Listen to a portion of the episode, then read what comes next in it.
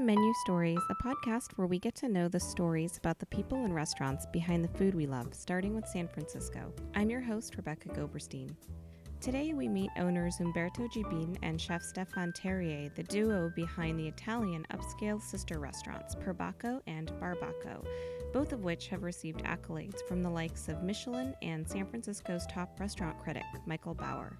Despite the success, especially as Perbacco celebrates its 10th year, Gibin, who's from Italy, and Terje, who grew up in Sweden, were looking for a new challenge.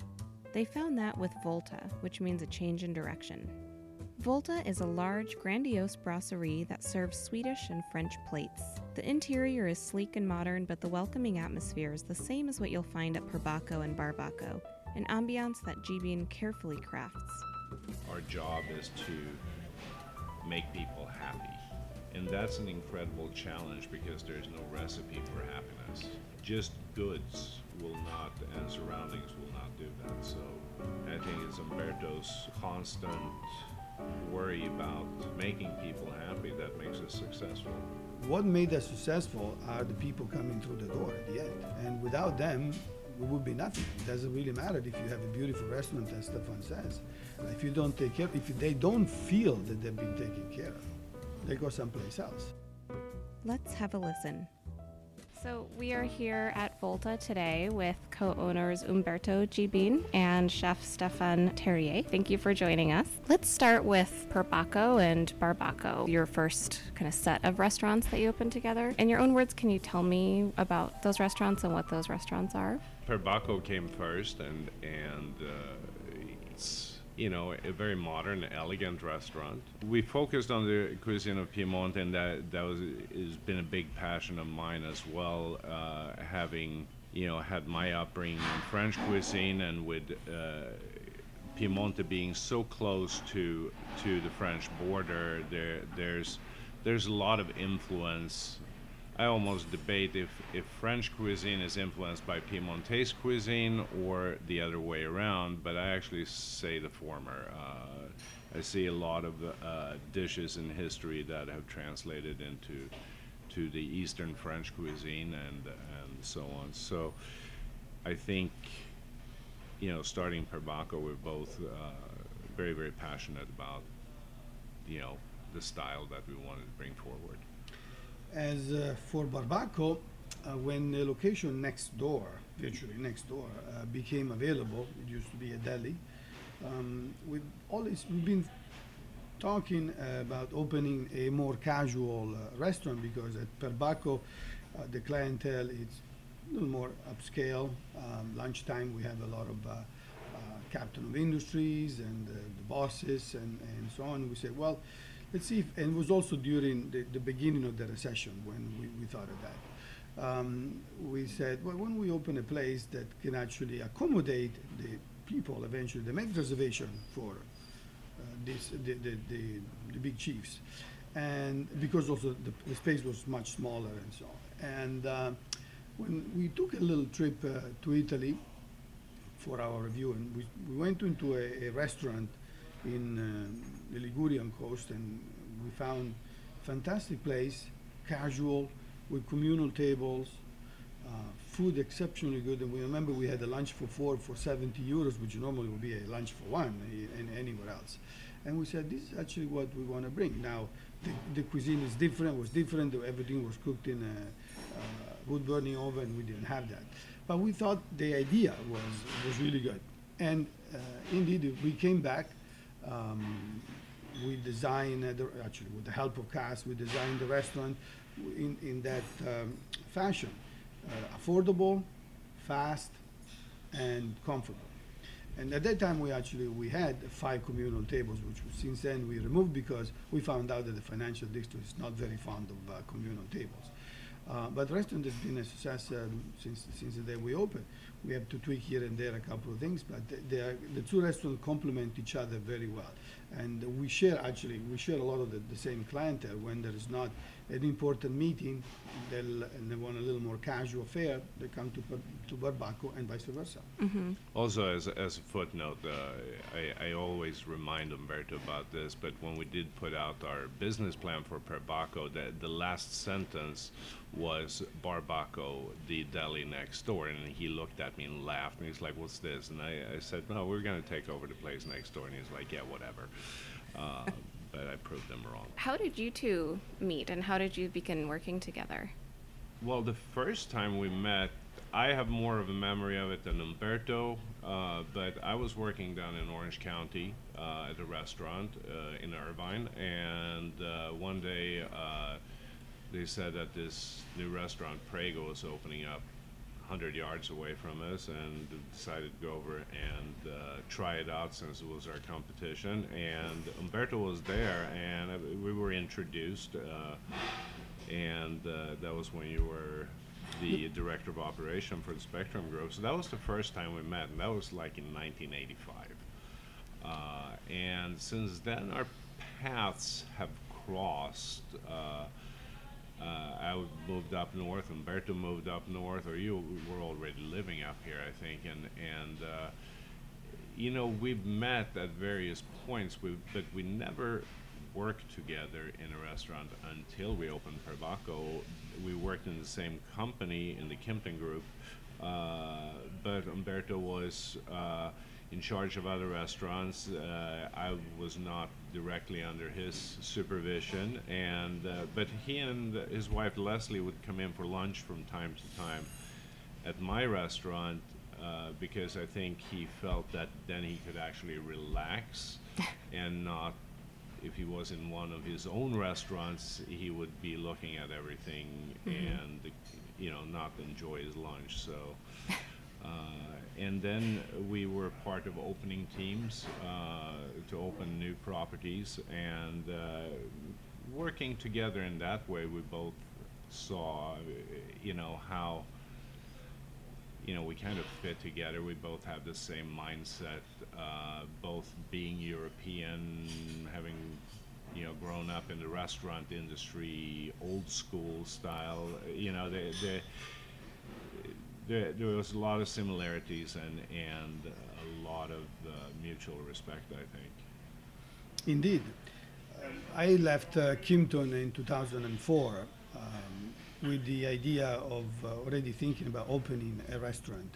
Didn't know exactly what yet, but uh, I had um, something in my mind. And at that time, I joined um, my dear friend and mentor, Larry Mindel, which I worked previously with at uh, Spectrum Foods and, uh, and Il Um, he had just opened uh, his new restaurant, Poggio, in Sausalito. He needed some help at the front of the house because the service was pathetic. I mean, and uh, I needed a place to stay while thinking about the place. Um, when the the idea is said to open the restaurant, I said, what, who do I choose? Who do I want to work with as a chef? And one name came to mind immediately. I had no other thoughts. Really, was uh, Stefan. And so I picked up the phone and I and I called him, and I said, "Would you like to open a restaurant?" Sure, why not? Well, they said, "Okay, we'll, we'll stay in touch." Three months later, I haven't heard from him, you know, and so on. So then I picked up the phone again. I said, "Are you still at the idea?" Say, "Sure." And uh, we met. We talked a little much. We actually we met at the Campton Place uh, at the bar because it was closer to where he was working at that time, and I, I didn't have much to do it. And we started talking and kind of ideas and the concept, uh, cuisine, and so on. And Perbacco was born uh, right there, pretty much. And the reason why I wouldn't have worked with uh, anybody else, and I always told them, uh, beside, of course, that he's, he's a great, uh, great chef, uh, knows how to treat the ingredients, has the utmost respect for the ingredients, is knowledgeable in every single uh, uh, aspect of, of the cuisine or anything that he takes on. Um, but he also has the rare um, ability of controlling costs, which chefs sometimes they, they are not really focused on that. Right. So altogether was a combination, again, as Stefan said, we had worked together but never at the same place. So we had really mutual respect also because of the high standard that And I Yes. also, for for me to work with somebody like Umberto, when when you're a chef, uh, a lot of chef-driven restaurants tend to there tend to be a disconnect between their front of the house partner and it might even be a hired hand by the chef. You never see that real partnership. I know uh, for a fact that you know whatever goes on in the dining room, you know, will be done correctly, and I think Umberto feels the same way about the kitchen. That we, you know, we're not running around constantly checking up on each other. Of course, we will point out things that need to be improved upon and and corrected at any time, but but it's never a uh, relationship where uh, you know one of us would get spread too thin. We we both know what we're doing, and uh, we both respect each other for that. And I think that has been one of the biggest pluses in our relationship uh, as restaurateurs that we can divide and conquer. You know, and and uh, I think that's why we've been very successful. I never even really thought about that, but um, I could see how trust is a really important part in the handoff from the back of the house to the front of the house because if something isn't presented right or delivered right, that probably ruins the experience of the diner. I never really thought about that. That seems pretty obvious, but. no, I, I think it's probably one of the most important part in, in restaurant business that, that you do have these partnerships, that, that there's a, an equal emphasis on the respect for both areas. You know, you don't want to put a division in between, and and one cannot survive without the other. Right. And, uh, Too often you see this happening in restaurants where the chef is command and then the front of the house it is nothing. Uh, but if there's, as you said earlier, uh, if uh, the ambassador up front don't do a good job, the food efforts are all lost. will never taste as good. So it doesn't matter. Yeah. Obviously, um, neither of you are obviously from San Francisco. So, can you share where you are both from and what brought you out to California and San Francisco in particular? Well, I I came to the United States in 1982. Moved to with a friend that I worked with in uh, Sweden. Moved to Florida. Lived uh, in Florida for three years. Uh, my friend had at that point moved out here to California, Southern California. Called me up and said, you know, that this is the land of opportunity out here. I got in my car, drove across country, big adventure, and uh, spent about a year and a half in Southern California, and then I was actually on my way up to Seattle. Being Swedish, uh, Seattle was really speaking to me. You know, and every time I go up there, I feel like I'm in Sweden somewhere. So this was really cool. Maybe a little bit of homesickness, but ended up uh, taking a job in Napa Valley and uh, lived there for many years. And ended up here in San Francisco. Lived here for a long time, and uh, you know, the, I guess the rest is history. You know, so. Um, although I was born in Venice, I actually I grew up in Torino. I was uh, six years old uh, when the family moved from Venice to Torino to, because of the economic boom that was happening in that side. So, uh, grew up in the city, and I had the, the fortune also of um, taking trips down to the, the wine country, which is not that it's almost the same distance from here, San Francisco to Napa Valley, the famous Langhe, where I had to sample some of the great cuisine at the young uh, at the young age, fantastic salami and and and on and on and on. But uh, what made me to come here to San Francisco, after the army, in Italy you have to go, uh, you have to spend a, at least then uh, a year in the army. I was broke and I had no no and uh, and I wanted to work on board of a ship because. It was adventurous, was a good way of making money and meeting girls. I heard, so that was an incentive. Um, and all of that actually happened. After three years, I got tired. No, two and a half years. I got tired of it, and uh, uh, since I had taken a cruise off in San Francisco in during uh, it was in November, uh, it was beautiful, misty, and it was very romantic and so on. I said, okay, let's take a look at San Francisco with a, with a friend. He stayed in, actually in Los Angeles. I came up here. My first job was at Ernie's, um, Venerable Ernie's, which is now, of course, a long time closed. Uh, and I, I just went, I left San Francisco briefly, for, actually briefly, for about four years, from 1982 to uh, 1986, early 87. uh, Went to Los Angeles. That's where we, we met uh, and so on. And then I came back with a wife and child, and here I am. This is Rebecca Goberstein, and you're listening to Menu Stories, a podcast where we get to know the stories about the people and restaurants behind the food we love. We'll be right back with Umberto Gibin and Chef Stefan Terje of Volta, Perbacco, and Barbacco.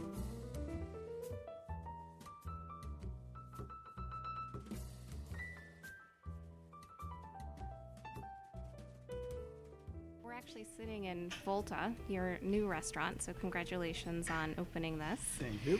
It sounds like the menu and style here is very different from Perbacco and Barbacco. So, what um, what caused you to make that shift away from the Italian food and the Italian style that you both are obviously so um, entrenched in? And what what where did the concept for this come about? I think that going out to eat with Umberto and when we travel together, we always, we of course go to Italian restaurants when we're in Italy or, if we travel to New York, you always uh, It's a must. check out new places and what they're doing uh, on the other side of the world and so on. But we still go to other types of places, and we we always talk about how we enjoy brasseries. And then a couple of years ago, I talked Umberto into uh, coming with me to Sweden, and we spent a week in Stockholm right around Fourth of July, so everything kind of slows down in San Francisco. It was, it was a great opportunity for us, and he had never been there to show him, you know, where I was from. I've, I've been to Italy many times, and uh, we both traveled there many times. So uh, it was time for him to to see a little bit of my background, and uh, and we had talked and and got to show him the style of restaurants that I grew up cooking in and eating in, and I think Umberto was uh, quite uh, surprised what was offered, and uh, we'd already talked about. Always loved the the style, larger restaurants with a good you know atmosphere and energy, like a brasserie, and the idea came about to bring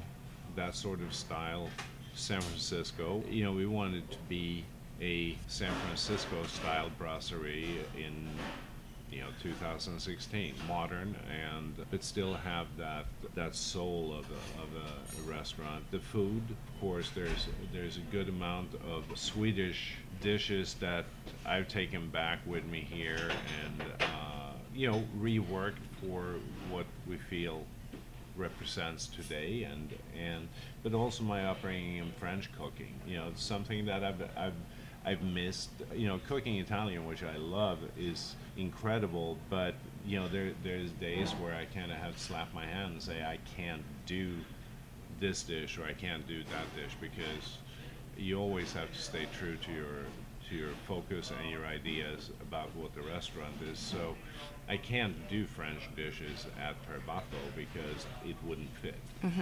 You know, so you have a longing to cook. I I think every chef has these longings to cook other cuisine, and you see that happen in some restaurants where they go on a trip and they come back full of ideas, but they really don't fit. So, so you really have to uh, restrain yourself. And, and when this opportunity came about, uh, I think it really gave me a, you know, a, a different outlet for my ideas and to, to be able to pres- present something different that I think uh, was missing in, in San Francisco. We, we can't take credit for the name because uh, we one of our patrons at Perbacco is in the business of branding and uh, uh, designing uh, uh, logos and uh, and so on. And he said, um, "I'd be very happy to help you if you really wanted to." So we told the story how we came about the concept and what we mean, kind of a change in directions uh, somehow. And Volta came about. That was the name. So Volta is, is it's a Latin word for you know a change in direction.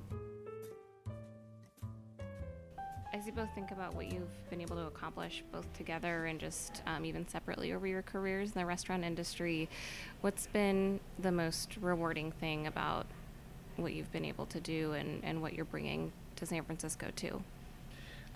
we when we opened Perbacco, um, we knew that the location was great and we were going to be s- uh, successful as a restaurant.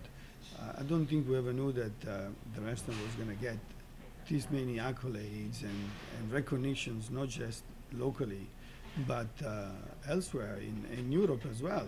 I, I remember um, when the Financial Times from London came out, unbeknown, unbeknown to, know, to, to us because we didn't know this gentleman came in and he wrote the most wonderful review about us. And people from Europe, from London, travelers would come in with a pink newspaper uh, uh, with a review in hand. So th- that to me has been extremely rewarding both for Perbacco and Barbacco. And now at, the, at this infant stage of Volta, a month old, and uh, it's already starting to get there as well. Um, obviously, it takes work. It doesn't happen by itself, and that's one thing that we tell each other all the time. You know, we can't live on our laurel. You know, because the minute that they write about us, the bar is now is risen higher, and we get to get there. We had to get there. So uh, that to me has been definitely the the hard work that we put into it, uh, the hours that we work every day, and still at this point we work six days a week. Actually now seven because we're here. Otherwise, uh, both him and I, um, being recognized, it is fun. I think that yeah, the most rewarding things for me one one is to be able to work with somebody very professional like Umberto and have the like-mindedness of what we want to achieve. Sometimes uh, our ways of, of reaching the same goal are different, but but we we never veer from our standards. Having staff that has that is working with us currently and in all the restaurants that that are really making this happen. And also seeing you know former staff members being successful in in what they're doing today that you actually been able to maybe further somebody's career. I think that is probably one of the most rewarding things. There, there there's a lot of challenges along the way and and there's a lot of I don't want to call it sacrifice because that that, that sounds a little bit weepy, but uh, you know, th- th- there's a lot of things you have to give up truly to uh, to become successful, and uh, it doesn't happen by itself. Like it, like what? it takes a lot of time. It takes a lot of effort. It Takes uh, a lot of giving up other things that what I call normal people because the restaurant business is not normal. Uh, we we work in uh, our our job is is to be in the middle of people's social life, and uh, and that in itself is not normal. Mo- most people work and then they have a social life. Our job is in people's social life. Uh, our job is to make people happy. And that's an incredible challenge because there's no recipe for happiness. It changes with every person that walks in the door and uh, and you have to be able to read people you have to be able to think about what goes on the plate and what is going to make somebody happy. And uh, i think overall the the reception of what we've done in the past 10 years have been incredible and people have been very supportive of what we do uh, and fortunately far and few in between the the unhappy moments, but they're, they're there. But uh, I think that is the challenging part of, of running running a business is is that you do have to immerse yourself. I I myself feel lucky that this is what I do because you know some some people always say, well, you know, it's sad when a job defines you. I, I would argue that to the day's end, uh, I'm very happy that this defines what I do, that this is my life, because, you know, when I go home at night, I feel a sense of accomplishment, and uh, I'm always happy to go back to work, no matter how hard it is. You know, right now, both Umberto and I and our management team, we, we get up early in the morning and, and get home late at night, and you get a few hours of sleep. Uh, no matter how hard it is and how much you want to sleep in an extra hour, you, you know, you have